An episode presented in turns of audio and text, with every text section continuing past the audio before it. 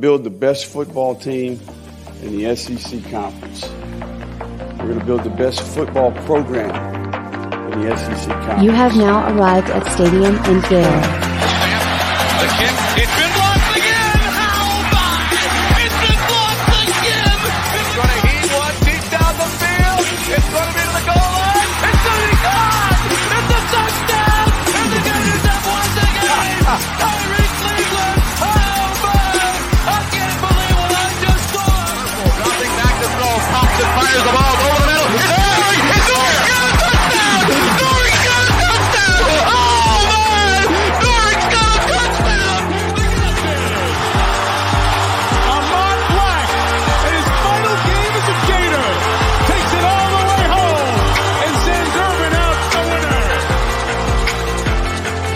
have now arrived at Stadium and Gale.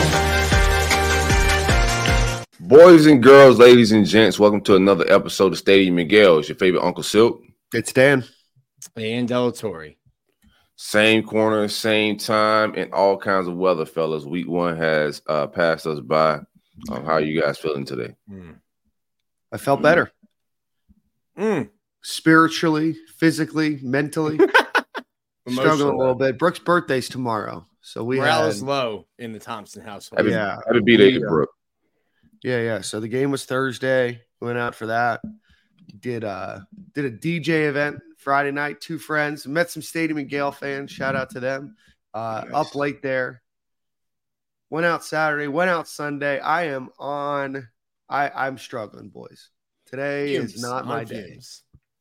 Mm. Some days you're the day. hammer, some days you're the nail. right. Yep. Some days you're the pigeon, some days you're the statue. Yeah. Some days Big you're the bear, and for Dan. sometimes the times sometimes the bear gets you. That's you know it is what it is. So, but we're we're doing well. How's everybody's weekend? Oh man, the weekend the weekend was actually splendid, man. Thursday was another another thing, but uh the weekend was beautiful, man. Um fall is participating a little bit down here in South Florida this year, so nice breeze. Uh humidity is, is escaping me a little bit. So went outside, did some nature walks. College football is back. A lot of good games this weekend. Uh, just locked in, man. Had a good time. My son had a- another football game. They got their first win of the season, so they're one and one. Uh, so shout out to the uh, the Riviera Beach Chargers. But outside of that, man, not not a whole lot going on. It's football. It makes me think of like Arnold Schwarzenegger with his gold go charges. Nick, um, how was Utah? enjoyed Utah, man. Salt Lake, uh, weird spot, not like Portland, weird. Um, just not a lot of people. Uh, it's kind of spread out. Looks like there was a lot of money in the 70s and 80s, and they built a bunch of buildings because it's like a weird older style. Yeah.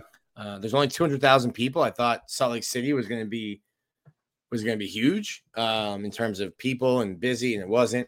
Um, weird game day atmosphere, uh, kind of spread out. Not a lot of partying. I guess I should have expected that in the state of Utah. Um, but drove down to Provo, saw BYU. Provo is beautiful.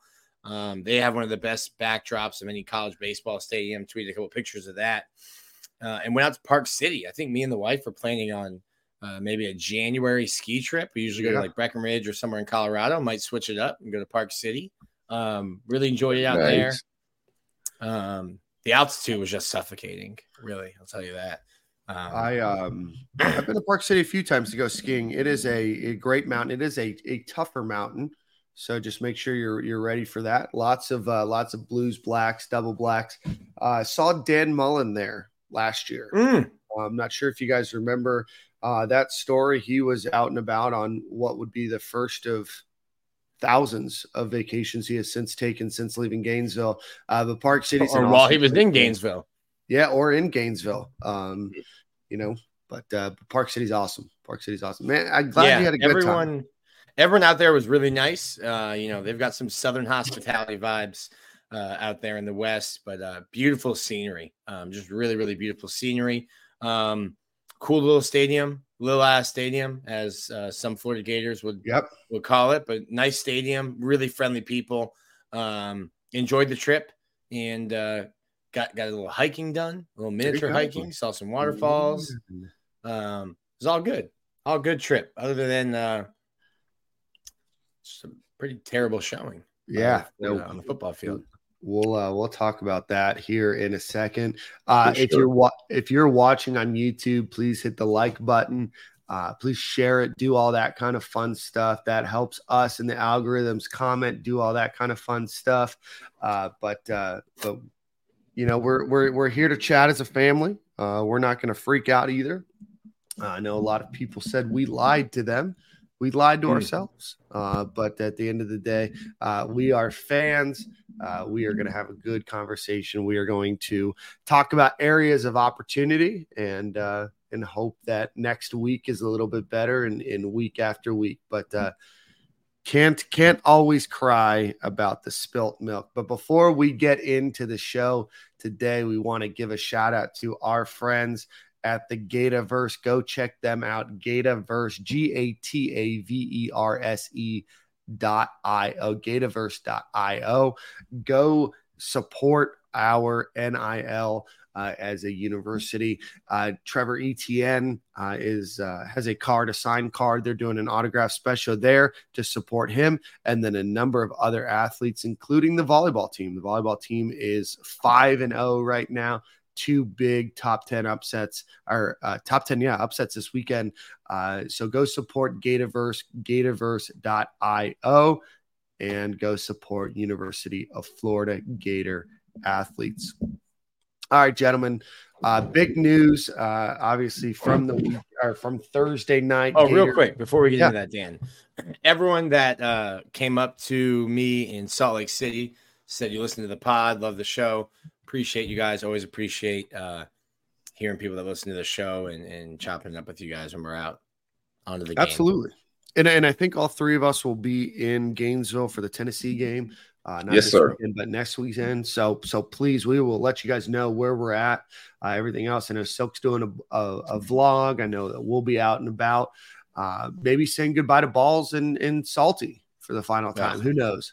But uh, but we'll be out there.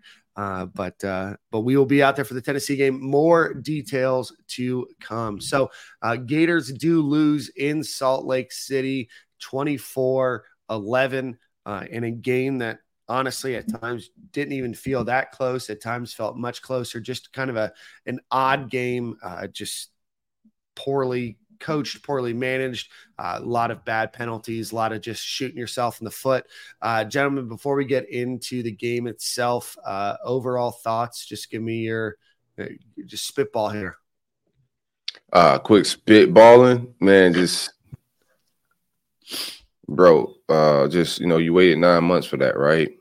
Uh just underwhelming, you know, uh let down just just from a, a, a organization standpoint. We're gonna lose some football games, you know, it's, it's a battle and we're, we're in like a rebuild mode, so we're gonna lose football games, but uh, we wanted to see improvement from year one to year two, and I understand that there's been a roster flip with Young, but uh, just a very unorganized. Uh, I spoke all off season about special teams.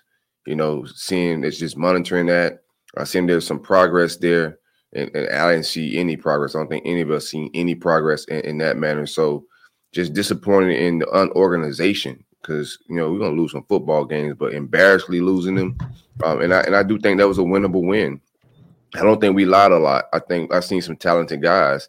Uh, we're gonna we're gonna break down the conversation here and talk about you know um, offensive play calling and you know targets, who should be getting you know what snaps, and it's all game one, so it's all relative. But um, I didn't I didn't see a team that was out talented at all.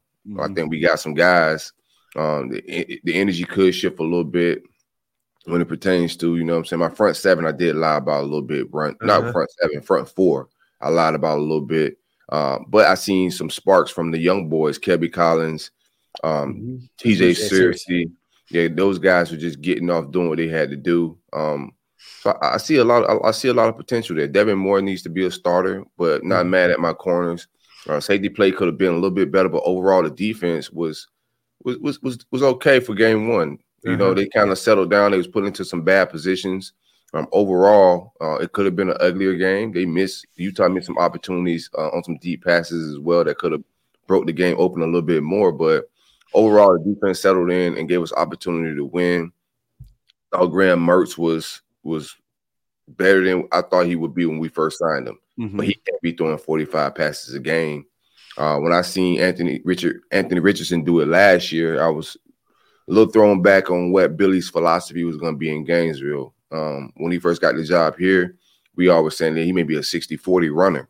We haven't seen that yet, you know. And Right. that's I ended last show saying run the damn ball, and we still not running the damn ball like that. And I understand we got offensive line issues, but the first half we were getting five a pop. There was still no dedication to trying to get off in the run game, even when we was getting five a pop in the first half. Uh, if you take out the sacks, so Right. y- yeah, man, it was just a frustrating game to watch.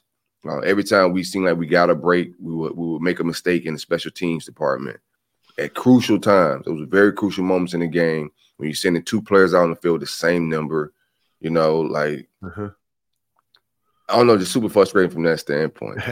Shank and punt. You know, we Uh-huh. complain about not having a special teams coach, and then you see a boatload of special team errors. You know, it's like yeah, that's something we got to fix ASAP. That's Mhm. overall. I could I could rant all day, and I do want to get into some good things, but overall, I've seen some sparks and I've seen some good things, but the unorganization left a sour taste in my mouth for sure. Yeah, fielding. I mean, all- inside the five.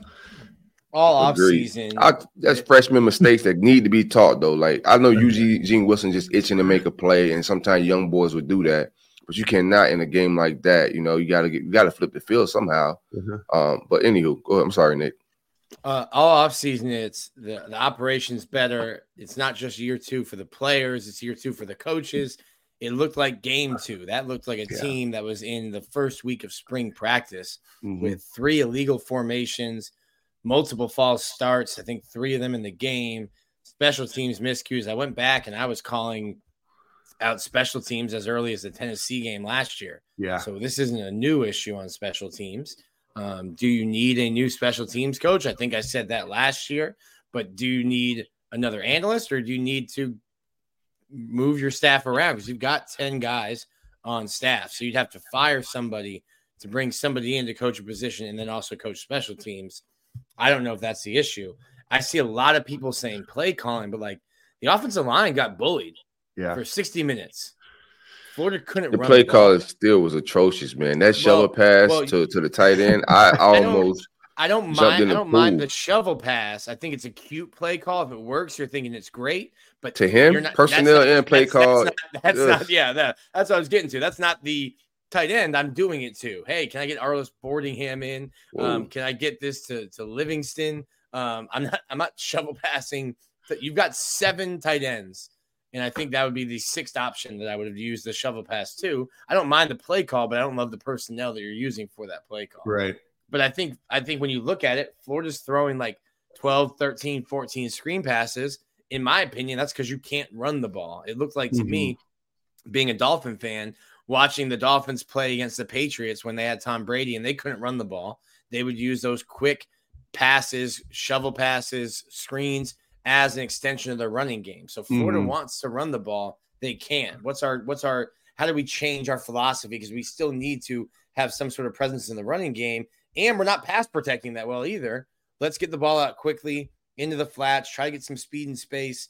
Um, so to me, it wasn't like everyone's hammering the play calling. Is the play calling good? Am I excited about it? No, but I think there's a reason why Florida called the plays the way they did. It's because the offensive line was just sunned for an Yeah. entire for an entire evening in Salt Lake. Right. Yeah, no, uh, just a, a, really bad, probably one of the worst offensive line performances in recent history. And that's saying a lot because we've seen some bad offensive line play. Um, Damieon George struggled, Jake Slaughter struggled, Austin Barber struggled. Uh, there's a lot of people from from right to left that that struggled in that game. They could not figure out how to run block for 60 minutes. Like you guys said, it was just a, a bad overall performance. Um, let's let's start and we'll break this down kind of position by position because it, it's not all bad. I don't think that the season's completely lost. I think that you know you take out some of those penalties, you take out some of those miscues, that the turnover that you know went right through Ricky Pearsall's hands, uh, where they go and score. There, there was a couple of different plays that were deciding factors in in in this game overall. So there is still some positives. I don't want to negate those. So let's start with Graham Mertz. Uh, I think it's the easiest way to start. Um, overall, goes 31 of 44, 333 yards, one interception, one touchdown. Um, PFF gave him a 71.5 passing. Um, but uh, what do you guys think of, of Graham Mertz? I, like I, I thought he was solid for for what we need him to be. He made some good throws. He made some, some errant throws as well. Um, not going to play perfect. The interception was was more of a timing thing. Um, you could debate whether he should come down with that or not if it was thrown too early. Um, but overall, I just think we're asking him to do too much. You know, uh, we my expectations, and I said this all off season, was run the ball, play action off of that. And if we get the guy that we saw yesterday, if we are, if we do have a solid run game, we'll play action off of what we saw Saturday, that he'll be more than good for us. Uh, I do want to see us scratch the field a little bit more. Uh, we we just need better separation. Um, I've seen some play. He got some playmakers at wide receiver, tight end, but it's just the personnel that's in that sometimes we can shrink this down to maybe four or five uh, wide receivers that got buckets. Like Burks look good, Caleb Douglas look good. Mm-hmm. We know who Ricky Pearsall is, Eugene Wilson. Every time he touched the ball, like just feed those guys. I understand we're saying like what the offensive line couldn't do, but every time Trey Wilson touched the ball, he got buckets. Yeah. So keep getting in the ball until they stop it. And that's more of my frustration was not not just the play calling. It was like feed the people that are eating. You know, I think some of it we was just trying to force feed um, guys that that just didn't need to get force fed. Yeah. And you know, if you watch the Urban Meyer days, bro, when they couldn't stop Percy and Percy was hot, you just keep feeding Percy until they figure that shit out. And I mm-hmm. think Eugene Wilson had, feed the hot shooter. So mm-hmm. I think Graham Mertz was was in, in, good command. He was better than I thought he would be. I'm just keeping it a bean. Um, I thought he handled adversity well. He was getting smashed. You know, like I know he woke up with migraines and headaches and body aches. So we didn't protect him well. Um, he got hit a lot. He got hit a ton. We got in scoring opportunities and offensive lines making mistakes several times. We left a lot of points on the field early in the game. You can't do that on the road. But outside of that, Graham Mertz was was solid, more than solid. He's not an incompetent quarterback. Uh, I think we're gonna be okay there. It's everything around him. I think the players around him let him down a little bit. Yeah.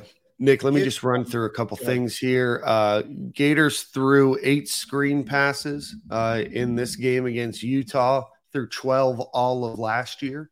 Um, some other notes here uh, Graham Mertz averaged at 2.1 seconds.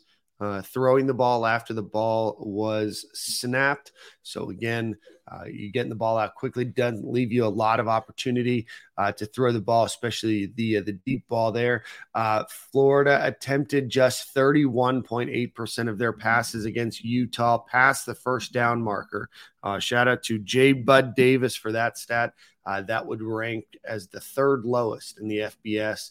Uh, for last season.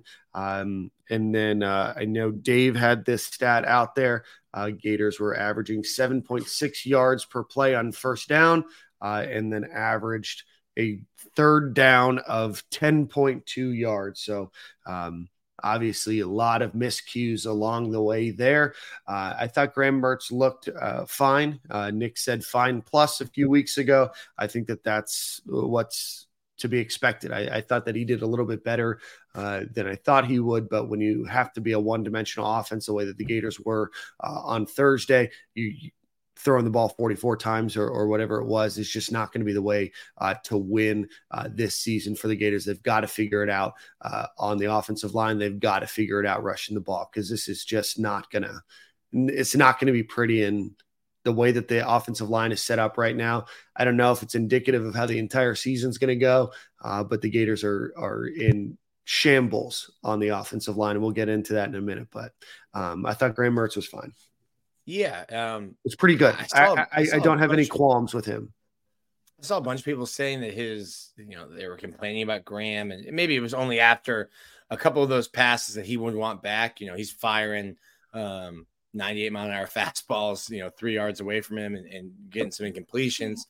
His numbers were inflated. Um, you know, the 70% for 333, that's inflated. Um, only 21 of, of the 33 completions traveled more than 10 yards in the air.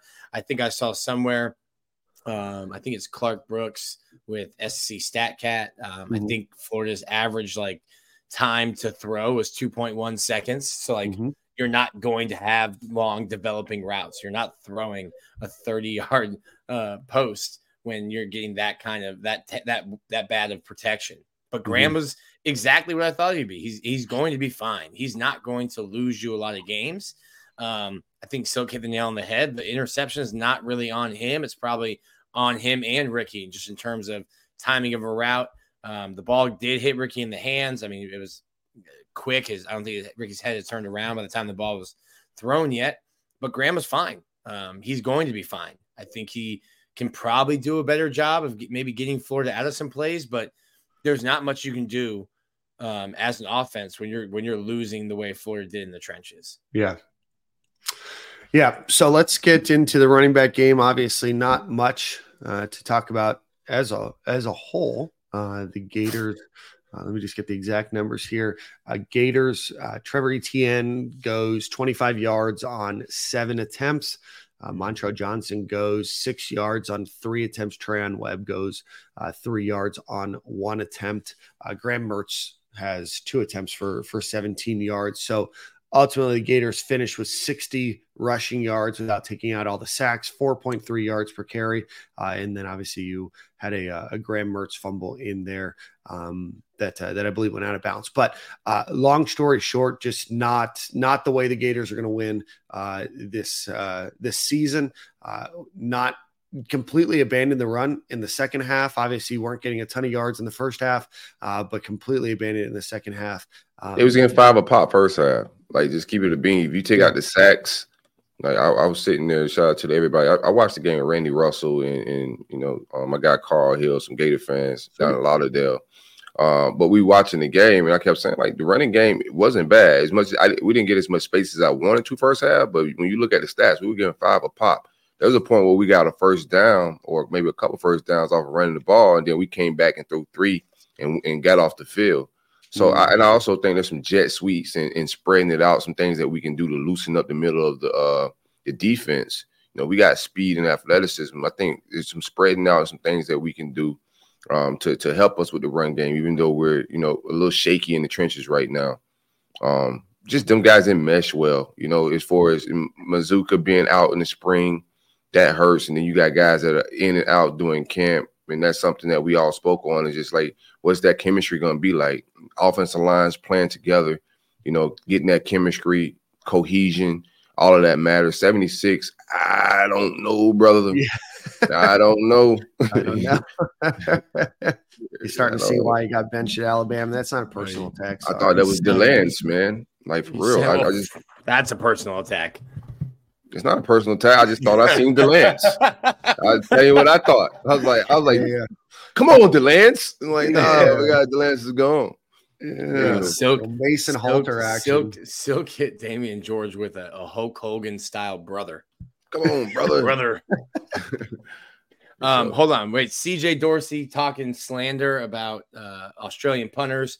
Utah's punter was an absolute weapon on Thursday, uh, and he is from Bendigo, Australia. That's it. That's where I'd want to be from if I was in Australia. Bendigo. Reminds me of Mandingo, but that's a different story. Okay. Anyway. Yeah. Shout out to Jake Slaughter too, man. I appreciate everybody that's in tr- trenches, but he had a rough go at it as well. We'll talk yeah. offensive line a little bit. Yeah, jeez. Um, Nick, any any thoughts on Rush? I mean, you can't really give much of an opinion, right? We didn't see anything. Yeah, I mean, I, the the the recipe for dinner for Florida to get wins is not cooking with 44 passes a game. Um, so yeah, it's two in a year, two years in a row. I think of this though. We've had games like that last year where it was like Anthony Richardson throwing the ball forty times, forty plus times. like I don't know, bro. We we were lied to as far as the coach we were gonna get and the offense we were gonna get, and I was mm-hmm. expecting a run heavy, you know, and us predicating a lot of what we do in the pass game off the run game, and that's not has been the case two years in a row, two different quarterbacks. Not mad at the way uh, Mertz looked because I thought he looked competent and he looked improved from Wisconsin. Yeah, but um, but like you but you're down seventeen to three, then you're down like you're down twenty one points. Like some of it is just like hey, and the new clock rules. Like you, Florida got down quick, and like you can't you, now you can't run the ball. Now you have to throw to try to get back in it, and it just wasn't effective. I do think Utah kind of parked the bus a little bit, like Chelsea uh, over in the Premier League. If Florida can't run the ball, um, I think they're playing down now. Florida's hitting these short little passes, and the clock's not stopping anymore for first downs. Mm-hmm. Like it was, it was kind of like, especially that first quarter. I remember when the first quarter ended, I was like, "What the? How that happened?" I, I don't like these new, uh, the new clock rules. I think the game went too fast. I think if you're a college, like it's easier in the professionals. Like NFL teams are way better than college teams. If you're Uh-huh. down 10, 10 points, 14 points in the fourth quarter with like 12 minutes left, like that game might be cooked now, unless you get some kind of like fumble recovery, pick six. Um, I think it's uh, I- think it, it's it's not going to be good for college football, and uh, and certainly not for a team like Florida who has got a thin margin of error. And if they get down a little bit, like what? How how are they going to win games? I mean, down 10-3, you know, seven zip in the first half. It just wasn't no big leads like that for you to abandon the run early. Uh-huh. I think that's still a manageable uh, football game. You gotta stay balanced and disciplined with your with your football. Like football still has rules. I think Utah was, uh, was fairly balanced with who they brought in. They got a little. They got we got out coached big time. Like Kyle Whittingham did what he had to do. His starting quarterbacks out. His second his his second string quarterbacks out. But he finds a way with the guys he got, the third string, you know, use him for his strong attributes. You bring in Nate Johnson, and he's just a, a, a different type of weapon, and use him for his scrims. But we got out coached. It wasn't Mhm. just it, it was the game plan altogether. You got to know your personnel. And like I said, we, we we do got some some uh, some some issues here, but uh, when I see the playmakers not getting fed, then it's like okay, we got issues, but you also are not feeding the best players on the on the offense. It's too it's too much. Um, I, I know like Graham Mertz and Ricky Pearsall had some chemistry there, but it was Mhm. a couple plays where he was just locked in on Yeah. on Ricky a little bit. Yeah, no, completely abandoned the run uh, from probably even before the start of the second half. There, uh, didn't see anything out of the running backs in the in the entire second half. I understand that you need to go and get points. Gators had 65 plays uh, this game. Uh, they averaged not much more than that in most games last year. Uh, they did 55 against Oregon State, 50 against Eastern Washington, 46 against Missouri, 48 against South Florida, 65 against Kentucky, 63 against Utah. So, yeah, the game is different now, but it's not like Florida was out of opportunities or out of plays. They just, the plays that they had, they weren't able to do anything with until. You know, you you add some yards there late in the fourth quarter. Obviously, you get the touchdown drive and everything else, but uh, completely abandoned the run. Just not the identity this team is built for. Uh, and um, if they don't figure it out quickly, and, and we'll talk a little bit about offensive coordinator, all that kind of stuff. It's not going to happen this season, so we can park that bus uh, as well. Uh, but uh, you know, ultimately, Gators had an opportunity. They just 13 rushing yards total uh, after you account for sacks, 333 passing yards. Just just an, an abominable performance uh, against Utah there. So, I mean, I, I guess that leads us to offensive line. Uh, offensive line just looked n- not good. Uh, there's very few uh, people that you can, I, I say, had a good game. I think Najee Harris probably had the best game. That's what PFF says too. Uh, Jake Slaughter looked bad. Micah Mazzccua looked okay at times. Damieon George, uh, a bit of a turnstile. Uh, Jake Slaughter, who comes in for Kingsley Eguakun, who's out of that game, allows two sacks, a couple hurries. Um, but offensive line guys, I, I, I we thought it was going to be thin, but we thought that that front five was going to be good enough. Not not good against Utah. Not against Utah. We'll see how it all pans out because they got an opportunity. It's a long season. Know, we won Utah last year, and then we thought we was, you know, we were talking greasy, Heisman's. Maybe we get ten wins, and so it's a full season. Uh, and I seen how we responded last year after a W versus Utah. I want to see this team grow more and and not. It, it's like the L's are okay. Like I know we're gonna lose some games. It's just the unorganization, the, the the all the other stuff, the penalties. That that's what's like like driving me a little insane. You know, um, Well, but- like defensive pass interference is going to happen. You're going to get called for a hold. Right. right, That's right. fine. That's football. Procedural penalties, like six of your nine penalties, seven of your nine penalties were procedural. You, the coaching staff did not have the team ready to play, and you had nine months to get ready for a huge season opener. So, Correct. So I'm done hearing about how much better the operation is in the offseason in year two because it didn't show on Thursday. Yeah, yeah, they they seem super organized uh, when it pertains to recruiting and you know how the how the, the program is functioning from Mhm. a lot of different standpoints off the field, but the on the field organization is a lot to be desired. What you got, Dan? Yeah, no, I, I mean, 100% agree. Um, I, I, I don't know. I, I don't want to throw the season out. I don't want to start, you know, Not at all. creating creating issues where there we we don't know what those will evolve into. But right now, I'm sitting with the Florida Gators offensive line that has a few capable bodies. Right now, I'm not even sure if it's those five. Right, I'm not sure of the five that are going to start if if those are five good, strong SEC caliber uh, offensive linemen. And then after that, I'm just not sure what it looks like after that. Right, I don't know who's next. I don't know what the next guy or next group of, of folks that are going to step in and be that caliber of offensive line. We knew going into this season that Florida was had a lot of new people that were going to be on that offensive line. You go and you get Micah Mazzccua from Baylor, who seemingly had a, a good career at, at Baylor, was ranked highly. Uh, you go and you get him, but you don't really add anybody else. You get Lindell Hudson uh, from FIU. Yes, the Keontae Goodwin um, you know situation is is sad for all parties involved. Um, but Florida's offensive line is is down bad. Recruiting isn't great, and we've got a million and a half dollars in salaries tied up with with two coaches that I just I, I don't know what happened against Utah. I don't know if it was the first game of the season. I don't know if it was a hostile environment in Salt Lake City, what it was, but that offensive line just does not look at all capable uh, to compete in the SEC. I didn't love that line from Billy, and I'm sure like it was a closed press box. I was down there for the last five minutes of the game on the field. I'm sure it was rowdy. LSU Stadium is literally double the capacity. Right. So don't tell me you're having trouble with 54,000 people.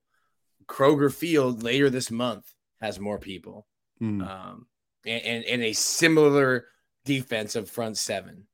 Uh, LSU, Georgia, like I, I don't want to hear. Well, you know, some of the procedural stuff was because uh, of the crowd. Okay, well then, don't don't don't even make the trip to Baton Rouge then if you couldn't handle fifty four thousand at Utah. Yeah. Yeah. I mean, again, th- this is one game. It's a small sample size. Can't, uh, again, can't ascribe everything that happened against Utah as how the entire season is going to play out. Uh, but right now, that that is a massive concern that I have. And I thought that Florida's first five, maybe the next one or two after that was going to be good enough. But what we saw, um, I mean, 76 was. Does- that was that was a, a struggle to watch, Nick. The tackles, I think, were worse um, than the interior guys. Maybe Yeah. I've only watched the game one more time um, since I got back because we had a red eye. Um, God bless you, man. Yeah.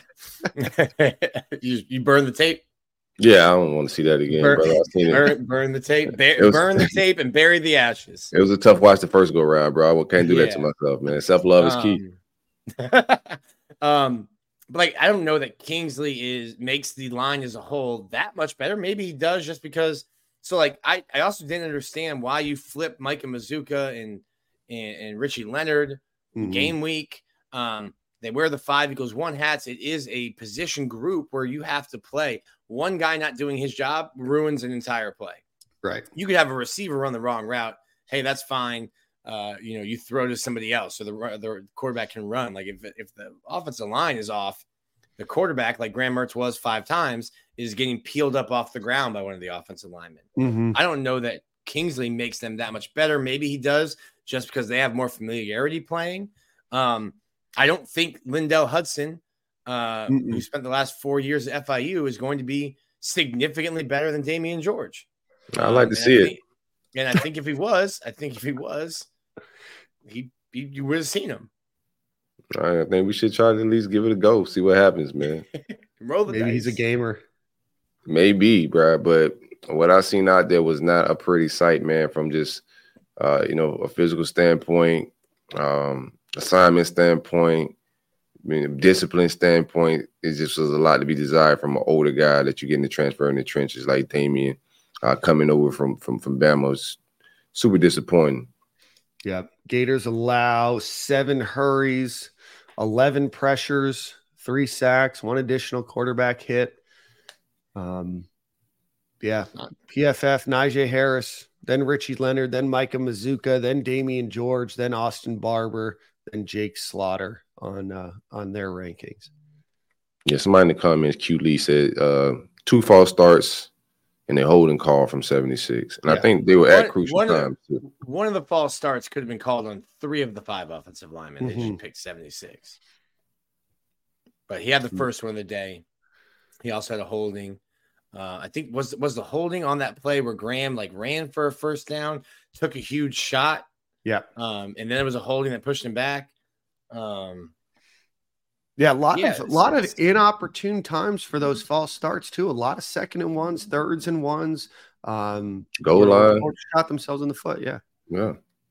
Super like you making mistakes at, at the worst times. Um I I just seen a lot of young playmakers. I know we're talking about a lot of the, the bad things that that went wrong, but I was impressed with our receivers. Caleb Douglas Yeah. came alive. Um I know we probably get to slide over to receiver and we'll talk about that. at no, we that can just slide over now. Uh, enough beating the dead horse. We all we all saw what we saw. Yeah, we we just got to figure that. We got two guys at offensive line coach. You're going into Mix, McNeese State. That's an opportunity to work on and, and fix some things, right? Um, we're not Please. going. please We're not going. let's let's not make it like a an FAU game from a while ago. The, Oh, the yeah. holding was to on a pass to, Okay. to Eugene Wilson. That's the one No, where he yeah. got shot out of the barrel, right? I mean, Yeah. I don't think I've seen a, a Florida Gator player that fast right The away. kid's- since- kid's explosive, man. Yeah, acceleration is really impressive. He gets the top top gear, top speed real quick. Yeah, you just can't. You can't coach or teach that, and you can't play call that. You just put that the ball in that a guy like that hands and let him get busy. Um, we'll see. Want to see Mizell, another super fast guy, get some touches as well. But um, yeah, we got another. We got an opportunity just to wrap up my my thoughts on offensive line. You're going into McNeese State. That's just a live scrimmage. You know, you get to push Bro. these guys around and do some stuff. Uh, Nick, relax, bro. It's McNeese State. If we struggle with McNeese State, then then it's definitely gonna get ugly. Uh, on, on the social media streets, but I just see it as an opportunity to to get some cohesion, to get healthy, uh, and just to build your confidence back up Mhm. before the home game at Tennessee. But we got two offensive line coaches. Let's see if, if these guys are getting, you know, we getting our money's worth a little bit because right now we're not. So we're gonna see if they can fix some things. It's a long season. I'm here for the long haul, man. I'm here for the journey. Last week, McNeese uh, played the mighty Texans of Tarleton Tarleton State. Um, Right. They gave up 52 points, uh, 554 yards, seven seven and a half per play, uh, 344 yards uh, through the air, 210 on the ground, uh, and 30 first downs to Wow. offensive powerhouse Nice. Tarleton State. Tarleton State. All right, let's uh let's talk a little bit about uh receivers. Um go for again 333 yards, uh 10.7 yards per reception, one touchdown. Caleb Douglas, great catch there. Uh give us your thoughts uh there. Uh Ricky Pearsall, 13 targets, eight receptions, leads the team. Yeah, he was kind of uh, he was on a milk carton in the first half. Um, hmm might have walked over to Graham and given him like a Rolex at halftime. Been like, hey man, I'm still here. You can throw me the ball. Um, I think Ricky's going to be featured. I think Eugene Wilson will continue to get featured more. They went away from Marcus Burke a little bit, who I thought had two nice catches. I think that was on the Open. same drive in the first quarter. Um, there's some guys, and, and and I think as you go on through the season, like reps are earned in practice, but they're also earned in games. And if you're making plays in games, I think you'll start to see the reps, or at least you should, in my opinion, start to see the reps shake out differently. Marcus Burke made plays, Eugene Wilson made plays. The punt, you know, fair catching a punt inside the three, freshman mistake, uh, running backwards. Honestly, super impressive catch on the punt when he ran backwards into, Yeah. into the five yard line, catching it over his shoulder. But like, hey, rookie, don't do that anymore. Um, that probably goes back to coaching uh, and back to special teams. But I think you're going to start to see the guys who are making plays on Saturday will start getting more of those lion share uh, of reps. And I think that's Pearsall. I think Douglas. Um, and um, and we'll see if Andy Jean he tweeted that he was hurt. If he if he'll come back, maybe get Aidan Mizell um, some run. But there's some guys um, that that I think you have playmakers at receiver. You know, and I was I was talking a whole bunch of trash about the receiver room last year, and, and now I think it's a it's a good room. It's definitely a strength. Uh, I thought all the, I thought those guys would uh, perform very well at receiver. Um, Caleb Douglas is just a baller. Uh-huh. I think I think more jump balls to him, more passes down the field to him, and, and seeing if he can win some one on one matches, getting opportunities to win those, I think it's going to pay off.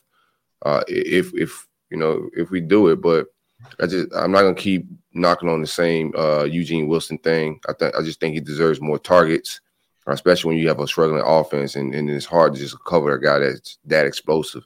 But if we're just talking overall receiving, uh, we might as well throw the tight ends into that bunch. Well, I like Mhm. Jason. I like Jason Odom. Mhm. Uh, no, no, no slice towards Jonathan him. Odom. Jonathan Odom. His dad's Jason, I think. My bad. I got a little nostalgic. I like. I like. I'm not. I'm not mad at him, but there was, there was there was some opportunities where we were like even not, not just a shovel pass. There was a, a good design play to a tight end in the flats.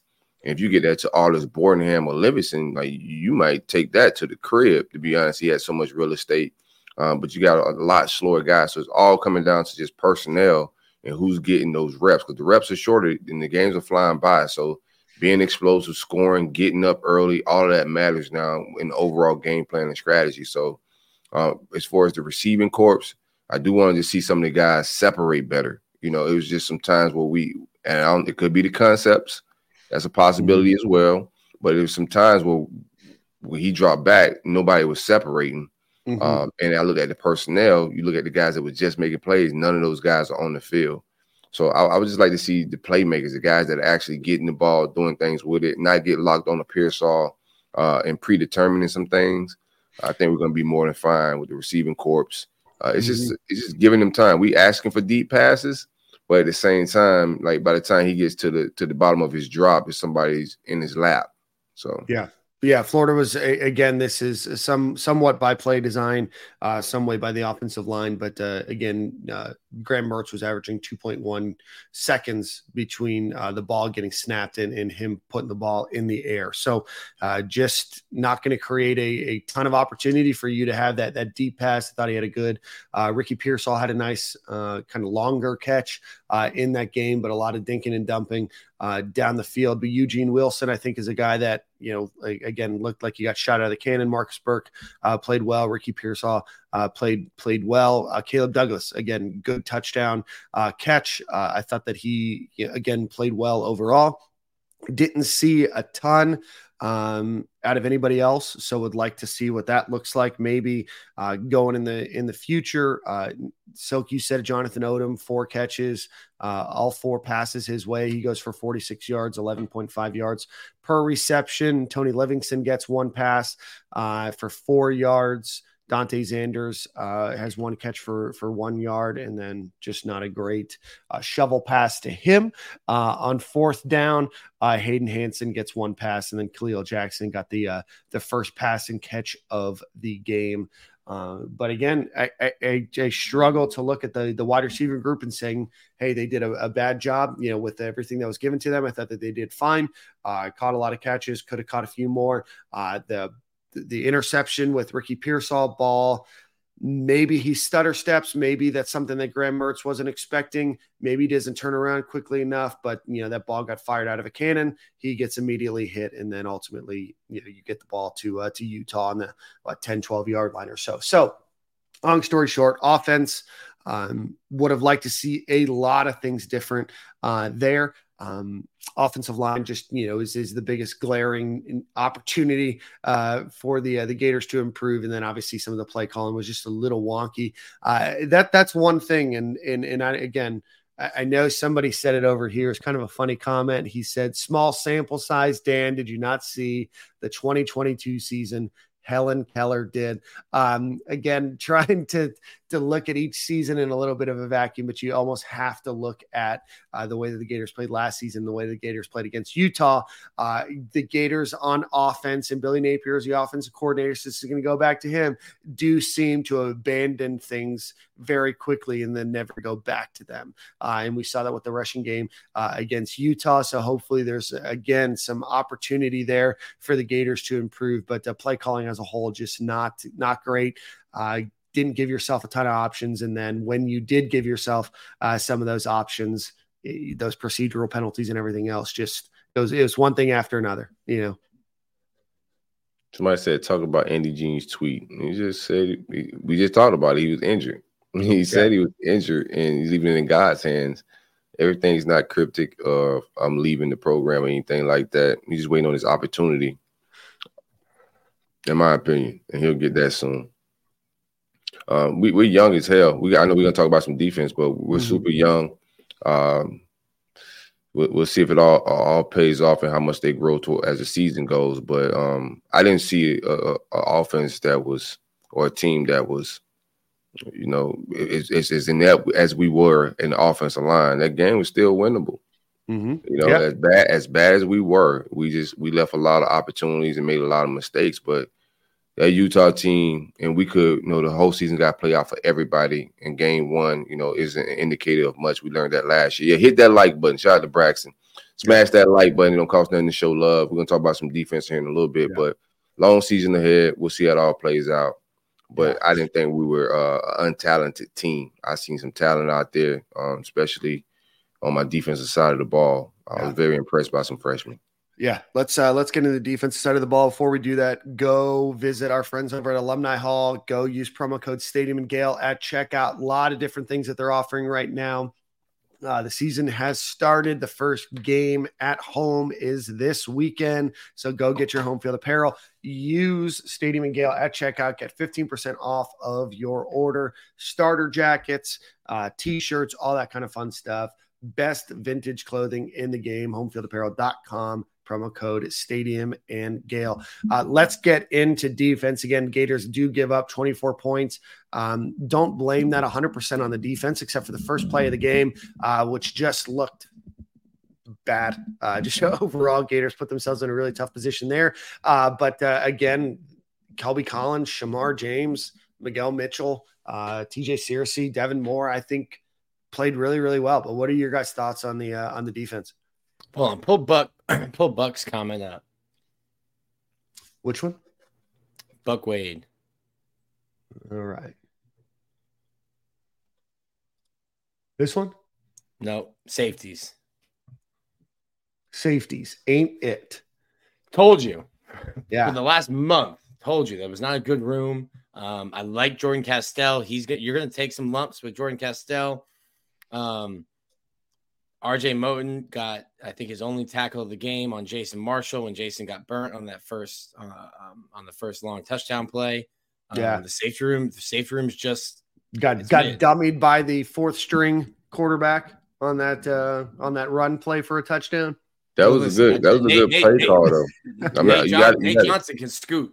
Yeah. you, you got to give it up to uh they they they called the right play uh, for that that zone that coverage that we were in. So Uh-huh. it was a, it was a beater, and and they they did they researched as far as like what defense we are gonna be sitting in or what we could be playing, but they called out the gate, you know, um, a beater for that defense that we were in, and it, and they hit, you know, at, at one of our weakest spots. But I like Jordan Castell as a as a young buck. Uh, that front four just got to make my safety's job a little bit easier. You know, I know um, we talked about how bad the safety room could be, but we also hyped the front four. And um, shout out to my guy Princely, this is my guy, but he, he just came in and didn't perform up to the level of a guy that you know, as an upperclassman, as a guy that's wearing number one, a guy that wants to go high in this draft and maybe leave this year. I didn't see it out of him this game. Um, Yeah. He set himself up a little bit pregame with some social media shenanigans. Uh-huh. Got trolled. Just get out there, just get out there and play ball, baby. You know, when you Mhm. making when you making the coach 30 on social media and he and he's making skits about you, it's not a good game at the ballpark, bro. So I, You I, got- I like got- what Coach 30 got him? Yeah, oh Coach yeah. 30 got him, bruh. Oh, Yeah. I missed it. No. No, no, you can go find it. It's still there. Um, you got the opportunity to still watch it. It's pretty funny, but um, you gotta be able to laugh at yourself sometimes. But I thought the the young bucks that came in, they showed that Utah had a freshman at offensive tackle. When Kelby mm-hmm. Collins came in, and, and, and seriously is just a man amongst boys. I don't care if our freshmen look like Bama Bama freshmen now. I'll tell you that. When I seen Kelby Collins and I seen TJ seriously on the TV, and I'm sitting there I'm like, that don't look like a freshman. This is how Bama freshmen usually look. And those two guys from the state of Alabama, I thought they looked, they made that 76 on Utah looked like a, a freshman offensive tackle, and our number one guy didn't. So Mhm. uh, I, I know we got some issues with our, our safety, and we want to point fingers at them, but it all starts up front. And Yeah. I think we we should have applied way more pressure, and I was expecting way more pressure. Defense wasn't terrible, but I, I expected more pressure and more chaos out of Armstrong. Just keeping it a beam. Yeah, No Gators sacks, and two with quarterback hurries. how many? Per stat broadcast, which I have up here. Yeah, So- yeah. PFF, I think everybody kind of does um, pressures a little bit differently. They have the Gators with with ten hurries, seven quarterback hits, zero sacks uh, on uh, on pass rushing. Um, Kelby Collins again plays eight snaps, but he's the, the Gators' highest ranked player uh, on Pro Football Focus. Caleb Banks does well. Princely Umanmielen just did two total tackles in the entire game. Um, didn't make much of an impact at all. Defensive line didn't get a ton of push uh, as a whole throughout. Now there there were certain players, you know, Kelby Collins, uh, you know, at times looked really really good uh, when he was out there, but that that defensive tackle group that that we thought would would make a big impact, your your Cam Jacksons, your Chris McClellans, your Caleb Banks. Desmond Watson, you know, just kind of ate up space, just again slow. You know, it's tough to play. Uh, you know, there was a comment, you know, Kirk Herbstreit. I was at the bar watching it, so I didn't get the the broadcast, but Kirk Herbstreit called it out, uh, I guess, about the the fast twitch guys.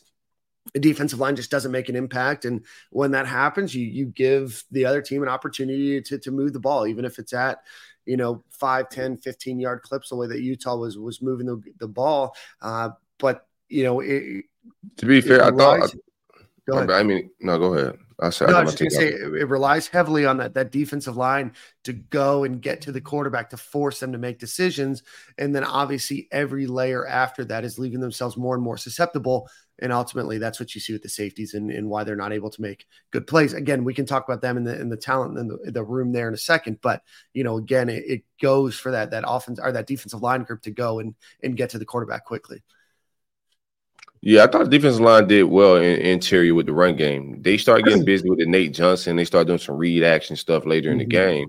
But just trying to run between the tackles, I thought we were pretty stout. Shout out to Cam Jackson and defensive tackles in that Yeah. fashion. But like as far as collapsing the pocket, a lot of that stuff that Mhm. we taught, I didn't see a lot of that.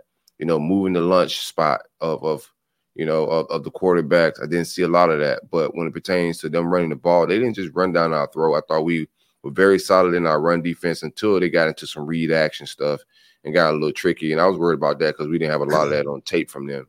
But um, yeah, it's a lot to be desired, and I think uh, you know, it's still more games to be played. You know, Yep. it could be just one game. Maybe we start a little slow and then and it sparks up a little bit here, but um, that's all I got right now for defensive line. It's, it's, there's more takes around. I thought Shamar James played a, a, a hell of a game. Um, Yeah. He's probably right now playing the best on the overall defense, I would say. Mhm. Uh, just a, a very special talent. He got sideline to sideline. Uh, I thought the defensive line did a good job of keeping him clean as well. He was able to perform as well as he did because a lot of the offensive linemen weren't getting on the second level and getting a hat on him. Uh, so in the run game, I'm not terribly mad at at Caleb Johnson and and uh, Caleb Banks. Cam, Caleb, yeah, Caleb Banks, uh, Cam Jackson, and my other defensive tackles in that regard. I'm just like as far as moving the lunch spot and collapsing the pocket when it pertains to them dropping back to pass the ball was why I was a little bit more frustrated. Yeah. Nick, any thoughts on the defensive line before we get to the linebacker group? Yeah, I think I said it um, on Gators Online. I don't know that anyone on Florida's defensive line is like all first team All SEC caliber. I thought that having the depth that they had would keep them fresh. And a lot of the things that, that hurt Florida last year was Gervon playing 680 snaps, Dez Yeah. playing nearly 400 snaps. Um, but like, I don't know that it, it didn't show on Thursday. And listen, it's it's easy to to have knee jerk reactions because you wait and you build up the season opener, like Silk said, for eight nine months. Um, but like it's just one game, and, and Mhm. now now we're not going to do the the opposite. Like you're playing in a, a terrible football team this week, so we're Mhm. not going to sit here next Monday and go, man, eh, they fixed everything. Uh, and then before you go into the Tennessee game, like you have to keep everything kind of in perspective and and I know that as football season, you kind of go through these uh, high ups and downs, and I just try to stay in the middle there. I don't think the season's over for Florida, but like I also thought it was a six to seven win football team, and you can still get those six to seven wins. I don't know if that makes anyone feel better. Yeah, no, you still can. There's still a lot of opportunity to improve. Um, obviously, you get some players back that that may have been out in that game, and then ultimately players hopefully working together and everything else. But you you look at that schedule, uh, it's it's it's daunting. It is going to be a daunting schedule ahead, so you've got to figure it out quickly. You use the opportunity against McNeese State to build yourself some confidence, like Silk was saying earlier you try to go you get some you get some points you try to figure out some things you try some things out. Um, but uh, I, I, I don't know. I don't know. I'm not usually a negative guy either. So uh, I'm, let's talk i'm agreeing with um but i'm agreeing with jeremy calhoun. Like I, am seeing Yeah. like billy's got to be fired all this stuff. Like how I- i started covering florida in 2013 you can blame the last uh, 10 years on me Mhm, um but like how how often are we hitting the reset button right and just starting over and starting over and starting over. Like give him four years, give him give him five years. He's he's got to have some time. And like if, if you fire Billy Napier, and I don't think Ford will fire Billy Napier Mm-mm. at all after the season. I don't think he's on a hot seat unless you're going, you know, two and ten with only with your only wins over Charlotte McNeese, then maybe. Um, but like I get it. I get I get frustration, but like you, we just keep hitting a reset button here in Gainesville, and it's just Groundhog Day over and over again. Yeah, no, I, I I would agree that there Florida does need that time. I think what Florida fans do want to see with that time, though, is some improvement, right? And and making sure that you're giving the time to the right person, right? So, you know, is Florida getting better on those procedural penalties? Are they recruiting better? Are they getting the guys that they brought into the program to make an impact? That's that's what I think Florida fans want to see. It's not just we dislike Billy Napier as an individual or that they don't think that it could potentially work out. It's I want to see these things out of the Florida Gators that if we are going to give that time, that the time is working in the right direction and not just an arbitrary amount of years, right? I think the best players on the team are the guys they've brought in, uh, whether it's Ricky Pearsall, uh, Graham Mertz, um, or the the anyone that's a sophomore, redshirt freshman, freshman. Like I, I think you're just going to take lumps because the best players on your team are in their first or second year. And I Uh-huh. think they're doing a great job recruiting. Um, you've got to keep this recruiting class together, and I think DJ Lagway will be a huge part of that because I think he's solid, um, and he's the kind of guy that players want to play with. Right. Um, so you you've got to keep this class together because, like Dan, you mentioned that schedule. I look from Georgia on. There's not many wins, in my opinion, Mm-hmm. from from late October to the end of November. You have to stack wins, and I think I said that Yeah. um, here and on Andy Staples show. Like you need to you need to get your wins early in the Mhm. season. Um, so like Yeah, but but but going back to a point that you just made, Nick, like I mean, the, the biggest issue that the Gators had on offense was the offensive line, and we're not seeing the Gators go fix that problem either. Yeah. Right. You were able to get a couple of guys to transfer in last season. You know, you get um uh, an all-American transfer from from Louisiana that comes over with you, but now you look at it Micah Mazzccua is it was a good get. You know, we thought um, we thought Damieon George was going to be a good get. Obviously, the Conte Goodwin situation is isn't something that that anybody uh, saw happening. But now you look at recruiting on offensive line, and you look at what Florida's future looks like there. I'm going to need to see some tampering, or that's going to be the the the big um, the, the the silver bullet that I think that you know Florida won't be able to overcome is you can get your Eugene Wilsons, you can get your great uh, skill players, but if you can't figure out that offensive line and you can't figure out how to get that rush on the defensive line, then that's going to be where where Florida is really hindered and where I want to see improvement from now to the end of the year is. Hey, yes, Eugene Wilson's going to be great. These freshmen and sophomores uh, on both sides of the ball are the ones that are excelling right now but you can't also neglect that there's a, a, couple of really big position groups that have been missing. And that's what Florida's biggest deficiency was against Utah. They just need reps, man. Um, I'm a, like just the offensive line didn't get reps together in the spring or the fall camp. Was they, the guys were out. So Mhm. most importantly, like that that chemistry, being on the same page, trusting the guy beside you, everybody knowing their assignment, it, like and the- missing um, Kingsley was was was was big. Um, so I want to see us get back. Uh, I'm not. I, I seen some terrible football across the board. I just didn't see the two number threes going out on the field. You know, uh, a lot of the special team errors. But I seen some. I didn't see great football of South Carolina. I didn't see great Mhm. football of Tennessee. Uh, there's some winnable, very winnable games For on our, our roster. We just got to figure us out. You know, and we'll see what this team is made of. We'll see what Billy, if he's standing on everything he say he's building with this this program. I expect him to bounce back a little bit. Uh, Mhm. We'll see where we at with it. But um, that's that's my biggest thing is just uh, like I, I'm gonna keep saying is the incompetence. Like we're gonna lose, and we've seen some guys out there. we're gonna continue to see some playmakers, whether it's on offense and defense. We've seen a lot of sparks from from, from, from young boys, but you know the incompetence is crazy. Uh, Mhm. And then I, I don't want to get caught up. I, I want I, I want to, and I'm gonna monitor this because we watched it with last staff. You know, I understand that, and Princely's my guy, but if he's not playing the best, like Mhm. regardless of number, regardless of, of of status of where he's at as far as freshman, junior, sophomore, all that, like all that's cool.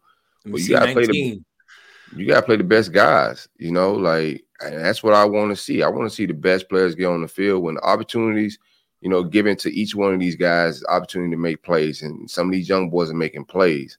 So, you know, just play the best guys. Uh-huh. Like, that's gonna do the fans some justice. That's gonna do the program per competition some justice. Uh, same thing with the safety room. If anybody's making plays, put the guys out there that are making plays. Receiver, same thing. Yeah. Just play the best guys. Yeah, you saw. I think you saw a lot of of young guys play on on offense and defense. Um, you know, obviously they're they're still working their their way in, but you know, Kelby Collins looked really really good. Shemar James looked fantastic. Uh, T.J. Searcy looked really good. Uh, Devin Moore, uh, very very good play. Um, Tyreak Sapp played well, I thought as well. So you know, again, these are all guys that have been either recruited or, or brought up you know, through this coaching staff. And so you're seeing them make impacts. It's just those, like you said, Silk, it's those boneheaded mistakes that, that Florida was consistently making in this game where they shot themselves in the foot. Again, you don't make some of those, and then the game looks very different. Do the Gators win? Maybe, maybe not, but the game looks a lot different. And I think this conversation is a lot different. It's just all of those things that you you hear talk about um, just how organized everything is and, and how methodical they are with everybody's approach. And then you have the boneheaded mistakes, right? And and some of that, a lot of that was on on coaching, right? You take out the false starts and that kind of stuff. A lot of it was was on coaching. Man, who's who's counting the players that go out in the field? Like Nobody, seriously, apparently. like, Nobody. That's that's what I'm saying. Like that Yeah. type of stuff. Like it didn't happen once; it happened more than once. You know who who's the quality control over making sure the special teams? I know there's no on-field coach, but whose Mm-hmm. job is that? Who are we to hold accountable for not enough players, too many players, same jersey numbers? I know Billy's at the top, but bro, we you got to get a special Yeah. teams coach. You know, it's just Yeah. not happening. You not even get the amount, the, the right amount of guys to participate in the game out there on the field. This is not Right. pop Warner football. You got to get Yeah. 11 out there without the same number, my guy. Yeah, there was there was multiple times. uh, uh, obviously, uh, we need to print out a New Jersey uh, roster list for uh, for Chris Couch and the uh, special teams group. It still would have Um, been wrong because Yeah, if he, if he, Eugene Watson- had 21, if he had 21, he was still getting flagged. So it didn't. Yeah. Uh, so you have that. I know that there's multiple plays. I think the Gators at one point had 13 players on the field on one play. I think on Mm. on a punt or on a field goal uh, block, they had eight or nine guys on the field, maybe 10. Uh, based on the photo, it's hard to tell if there was a 10th Not person on 11. that field. Not 11, just not 11. Okay. Yeah. Yeah. Well, you were you were competing in the game, so I think just trying to make it fair, we'll we'll play with less now. I think that was probably the, the thought process there. Hey, go to hell, Nick. Five-yard field goal. Go to hell, Nick. With gasoline underwear on, my guy. Oh no. Uh, let's talk uh, special teams. Um, got to got to got to plant your feet at the ten yard line, right? Uh, That's that's the rule, right? planting your feet on the 10 yard line on a punt. Put your put your heels on the 10 yard line and you don't take a step back. If the ball's going over your head, get out of the way, yell poison, yell kill, whatever, whatever, whatever it is to the guys running back at you to get them away from the ball. Um, fair catching at like the four yard line. I, listen, I'm not, I'm not, I'm, ca- I'm not calling for Eugene Wilson to be taking off punts, but coach my guy up. Like he needs to be back returning punts because I think sure. he might be your best option to, to Mhm. take one to the house. But you just got to tell him, like, hey, we're putting our heels on the 10. If you have to take a step backward, you don't. You run forward and you tell everyone else to get away from the ball. Mhm. Um, Yep. Opportunity for improvement Running- there. I, don't even mind that. Like that. That's those. Those are like classic football freshman mistakes, right Yeah. there. Yeah. You know, especially on the second one, he's trying to make a play. You don't want to do that, but I get it a little bit. And you could coach that up. I'm I'm fine with the mistakes, but uh, to having two number threes on the field at the same time at a crucial part of the game, like we just got a great stop by the defense. Momentum shifting a little bit, and then you just shoot yourself in the foot. Yep. And then uh, obviously we have Jeremy Crawshaw has four punts, three of which were were good, one which was uh, atrocious at, at a very No inopportune time. Uh, No Nick, uh. I think No. I- what? It looked like No the punter on my son. It looked like the punter on my son's team for sure. never On that one. And then Never happened. obviously the kicking woes continue. Uh, Gators have two scholarship kickers still miss a 31 yard chip shot uh, in that game. And then that game, it- the, the ball gets flipped. You know, that's a, that's a 10 point swing. You miss the field goal. Uh, Utah goes down and scores a quick seven. Uh, but special teams as a whole, kicking, punting, kick return, punt return, all could use a lot of help. Maybe not kickoff, but What's the, everything. name, what's the name of the job title again? Game changer. Game Game changer. changer, baby. Yeah. Boy, Game changed changer. It. They show changed the game with this one, boy. I tell you that. Yeah, I'll tell you. Might want to call them the channel changers. Yeah. Watch was- out, man. Yeah, yeah that was Nick's been working on that one. Yeah, yeah, Um, yeah. That one in the, yeah, that one in the, in the archive. Yeah, yeah, yeah. Uh, so a lot of Channel opportunity. changers. spent, spent my whole Yes, four hour checklist. flight back working on that one. Shout out. Uh, any final thoughts in the Utah game before we uh, before we move on? Man, what a what a what a what a missed opportunity. Yeah, I think we I think we could have upset those boys with the right game plan, you know, right mindset going in.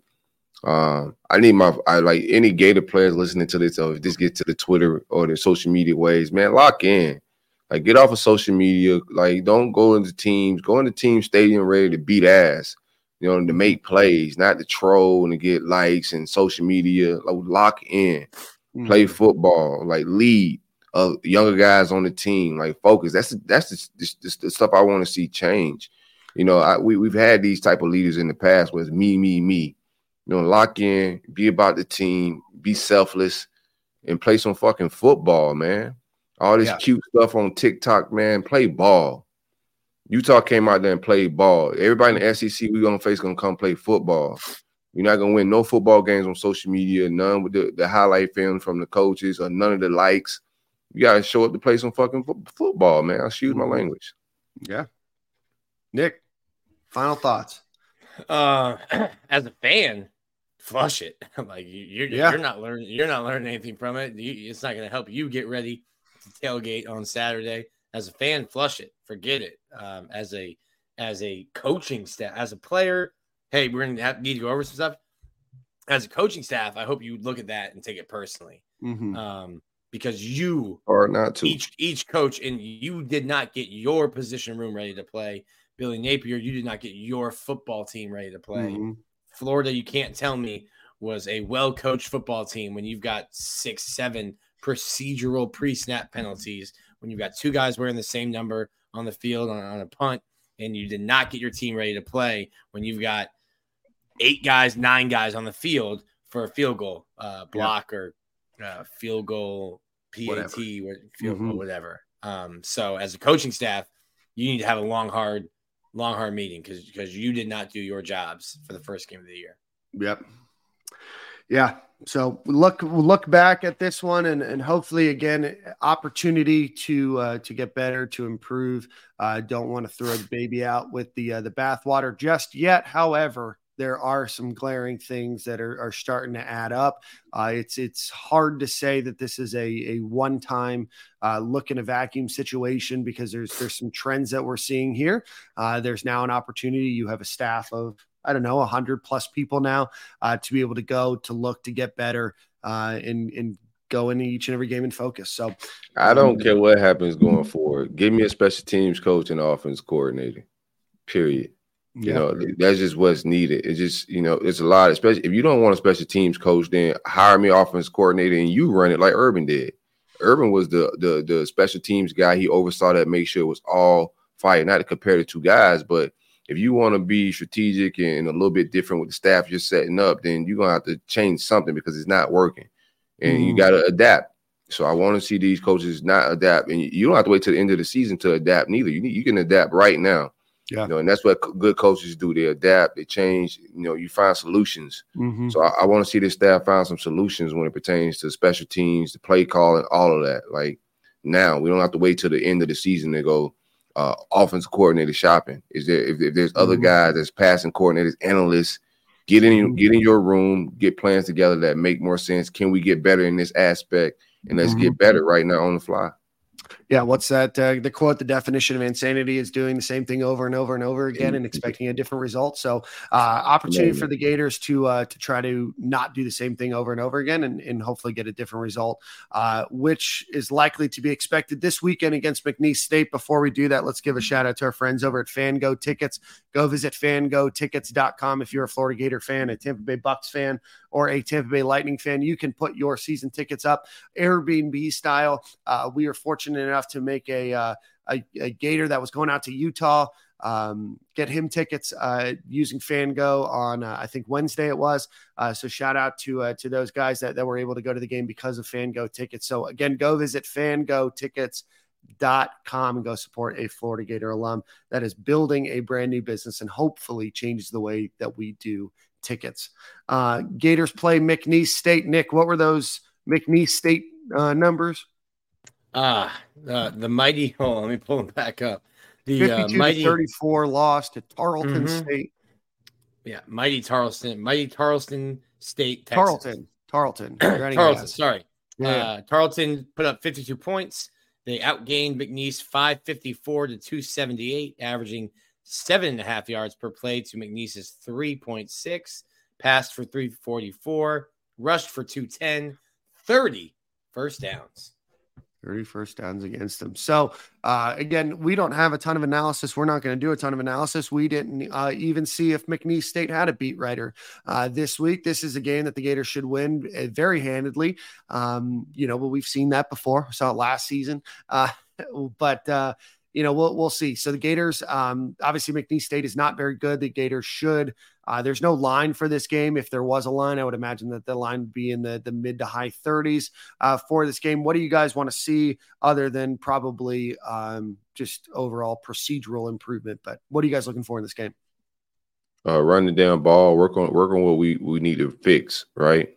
Um, I don't I don't know if we need uh, Kingsley back this game. I don't know his health status is really like. If it's like, is if it's going to be a, a, season lingering thing, then let him sit, and we can work on some things until Tennessee week because we need him fresh and clean for Tennessee week. We don't need any injuries. So he's first of all, he's dealing with a high ankle sprain, so sit him out. All don't, season, no yeah. Need, no, let no him need to, no need to throw him against uh, the vicious Cowboys of McNeese. Uh, I think you ride Jake Slaughter. Uh, pause.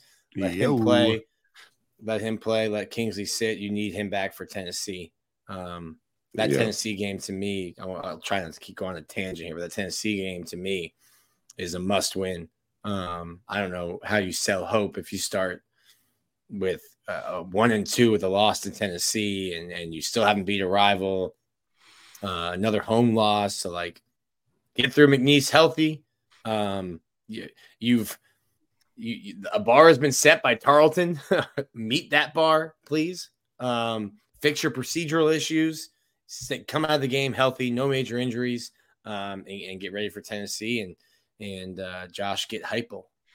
Yeah, I think uh, this team is better than what we saw last week, and we're not gonna find out who they are versus McNeese, but it's opportunity for my freshmen to get playing time and reps. Like you should be able to play everybody. You should be able to change some things on the depth chart and see who your playmakers are in a game like this. Uh, Andy Jean, if he's back healthy, give me a high dose of Andy Jean, high dose of Aidan Mizell. Feed Eugene Wilson as much as you can early, and then get him out of there. Get up, get up quick, and get young boys opportunities to play. That that's what I want out of this game. Uh, is just you know reps, reps, reps, Mhm. reps. Yeah. because this, this Uh, should be a, a layup drill. Yeah, con- a confidence game. Um, be able to hit your targets, move the ball, move the ball at will. Don't allow a lot of points. Get those uh, those young guys a lot of snaps. Stay healthy. Uh, avoid the procedural penalties, uh, and then ultimately just get yourself prepared for that Tennessee game. Um, but again, not much is going to be gleaned from this game one way or another. Well, I guess there is a way if they don't look good at all. Uh, but this is an, an opportunity for these guys to go and uh, rebuild that confidence. I would imagine that the, that was a pretty somber locker room post game uh, and on that that flight home. So this is an opportunity to go out. Uh, execute well um, and and hopefully put yourself in a position because that Tennessee game is coming and that is a pretty good Tennessee game, but again a winnable game for the Gators if they don't shoot themselves uh, in the foot. Um, any final thoughts before we head on out of here? We're not going to do over under this week just because you know. Uh, over, over overall, I thought um, I thought Austin Armstrong's game one versus Utah a very uh solidified program offense. I thought he held his own more than held his own as a young boy, 29 years old. I think he came out and did what he had to 30. do. I, He's 30. 30. now. okay, shout out, man. Join the club. welcome to the 30s um austin armstrong but i thought i thought it was solid uh would, would, would have liked some more dialed up pressure i thought we blitzed from way too far back a few times here and there. Uh, i Mhm. like that i thought we played in the zone a little bit too much and, and they was finding the holes in that zone. But overall we went 10 yards back. The secondary played better. I need devin moore to start. He almost came down with an interception there. Mhm. uh, he's just a difference in a, a different difference maker on, on at corner. But uh, that's my overall, bro. Offense has Mhm. got to find itself identity wise because we are not a team that, that's going to be pitching around the yard 45 times. So two years in a row, we got to find our identity on offense. I'm seeing playmakers both years. Like last year, I seen playmakers. This year, I'm seeing playmakers on offense, but the feel for the game is a little off for Billy. That's why I want an OC. It's one thing to have a playbook, and sometimes he get into a good groove. Like on, on several of those drives, he had them off balance, and he was in a nice groove.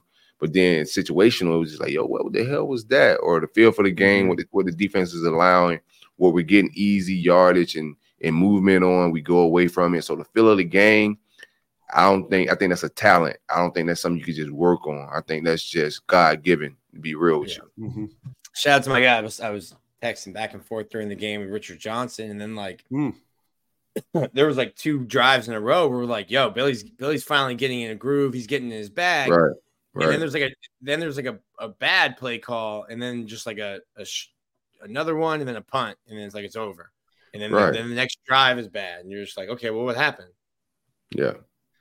That that feel for the game. Like he just randomly goes away. Sometimes it feels like he has a game plan and he's just gonna stick to that game plan. Even with the pace. We haven't talked about, and we got to get out of here, but Oh, I don't want to keep going back. The pace, bro. eh, It was testing my anxiety. Like the pace of like, yo, we're down. And it was taking forever. And we dealt with this last year. Mhm. how how fast plays are coming in with with a sense of urgency when you're down points and the rules have changed. So Mhm. that urgency it definitely tested my anxiety, bro. It's just got to be a sense of urgency.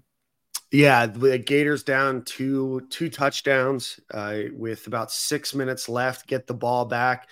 Uh, they were acting like they were up by by 14 points. They were slow, methodical. Uh, I think they they spent probably four minutes and 30 seconds. Uh, and they Yeah. were only on the 30 yard line, right? So you you've got to be, have that sense of urgency. You've got to figure out a way to make these clock rules work in your favor. Uh, but just that that pace was slow, time management was slow. Uh, the middle eight didn't look great. I don't think that the Gators lost uh, in the middle eight, just because I don't think that they were scoring, but just the overall sense of urgency, just about the program, especially for again going back to the very methodical approach and the way that they pay attention to detail. Like, this is just a very glaring issue that again happened last season and, and reared its ugly head again against Utah. How about this, man? Let's start calling it the shovel pass, man. I keep saying shuffle pass. Maybe that's a problem. Maybe we're calling it a shuffle pass in the huddle, but it, it's a shovel pass, folks. Shout, out, Oh, shout out to man. HB. You know what I'm saying? I just seen that a lot on the timeline this weekend. I'm like, what the hell is a shuffle pass? I missed that play. Yeah. Um, all right. There, Uh, um, what there are a lot of available tickets left uh, for this Yeah. game. So if you're in town, twenty bucks gets you uh, gets you in the game. go go go check it out. Go check it out. Uh, go support the boys. You only get a few home games a year. Um, so go check out go check out the boys. Good opportunity to uh, to bring your family out, get some good seats. Uh, see what life is like maybe in the in the rich seats. Maybe you can't. Maybe you don't want to swing that kind of money for the Tennessee game, an LSU game, Florida State game. Uh, you can definitely swing that kind of dough for the McNeese State game. Uh, but uh, again, Gators do lose down 0-1 right now. Should be 1-1 this time next week. And we appreciate everybody watching. Uh, we'll do one final shout out to our friends over at Alumni Hall. Nick, you have song of the week, so go think about it. No sea shanties this week. Um, uh, go visit our friends at Alumni Hall if you're going up to Gainesville this weekend, uh, or maybe next weekend. Go visit them right on Archer Road, or go visit them at alumnihall.com. Uh, anything that you want, Florida Gators, from polos to t-shirts, uh, to grilling accessories, tailgate accessories uh, Christmas ornaments, Christmas presents, whatever it might be, go check out Alumni Hall, the best place to get Florida Gator wear. And real Yeah. quick, hey, Tennessee week. We'll get we'll get Nick's on one second. Tennessee week. Anybody got tailgates, any vibrations going on? The city should be electric. We hanging out, we vlogging, and me, the guys, the crew, Lion, we hanging out. We in the city. Make sure y'all find us if y'all want to make this fire content. But we vlogging a little bit. So Yeah.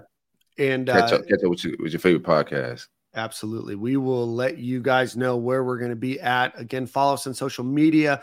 Uh, and then if you are still here, we appreciate all of you guys. Huge live stream today. Uh, I think we had over a thousand people uh, or so come in and out throughout the show today. Uh, but and again- also, same energy Sunday this evening, anywhere between 5 and 7 p.m. We're gonna crank that up, man. So uh be on the lookout for that. It should be uh, an eventful show, I would say. An That's eventful de- definitely. Don't envy being in your spot right now. Um but uh but again um before we before we head out do hit that like button hit the share button make sure you subscribe. Everything else we will be here each and every week around this time. Nick your song of the week brother. Um, yeah, sad, uh, sad news this weekend with Jimmy Buffett passing away. Oh, Um. One of my favorite artists, the legend. Um, Here's so here's we're here, here's here's here's a uh, Jimmy Buffett story. So uh, in my Mm. younger days, I was doing pest control on Palm Beach Island, right? So I'm at this property, uh, and and this guy comes out. It wasn't it wasn't Jimmy. It was somebody in his family. They this is before. Uh, what's his beer? I forget. Long Shark. Lo- I think yeah, right. uh What's it? What's it called? I think it's called that. But dude comes out, give me a big 24 Land. land shark. yeah He gives me this big 24 case. They hadn't even hit the streets yet. And he's like, hey, man, this is Jimmy Buffett's beer. You know, take it home instead of a tip. It was around Christmas time. So they gave me a case of beer. So uh, rest in peace Jimmy Buffett. I used to kill bugs on his property as a pest control tech. Yeah, now Jimmy Buffett. I know my mom's a huge fan of uh, of Jimmy Buffett. Great music. Uh, really created an entire. I think him and the Beach Boys kind of created that entire genre of of beach uh, drinking music. It, it is always five o'clock somewhere. Uh, we will always remember Jimmy Buffett because of that. Uh, but great music. Uh, really, you know, still still love Jimmy Buffett to this day. So very very sad uh, to hear. Um, so so rest in peace to a legend. So I'm gonna go with uh, plenty of songs to go with, but I'm gonna go with uh, "Son of a Son of a Sailor." Already. All right. Well, we will see you at the same corner, same time next week. Go support the boys. Chick tickets are cheap. And while you're at it, go support our sponsors as well. We will see you guys at the same corner, same time next week.